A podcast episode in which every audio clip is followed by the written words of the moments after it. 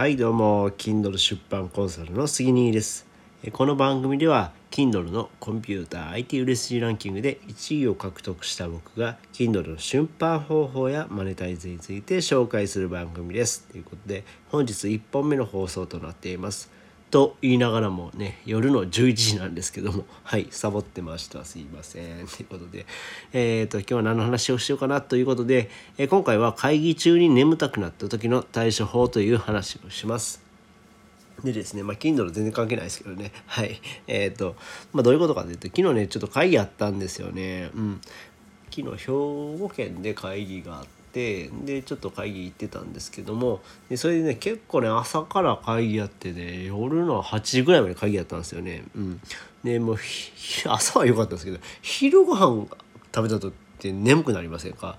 僕めっちゃ眠くなるんですよね。でもう眠くて、ね、全然集中できなくて結局昼から8時までもう眠くて何も頭が入らなかったっていう状態ではい。で僕ほんまね結構ダメ人間なんですよ。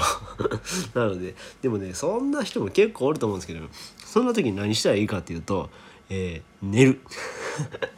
これが一番僕ね聞くと思うんですよね。昼寝する。僕ほんまねあの昼ご飯食べた後15分ぐらい昼寝するんですよね、まあ、15分でもう十分15分20分ぐらいかな。うん。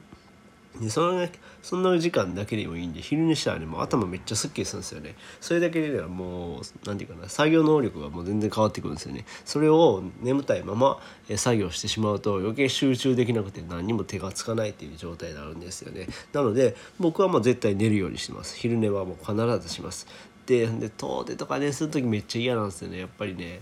うんとかお客さんとか会いに行く時も僕はあえて時間をねこう昼をちょっと避けていくっていう風にしてますね。例えばあの午前中だけ会うとか、えー、もしくは2時3時ぐらいから会うようにしてます。はい。じゃないと昼寝できないんでね。はい。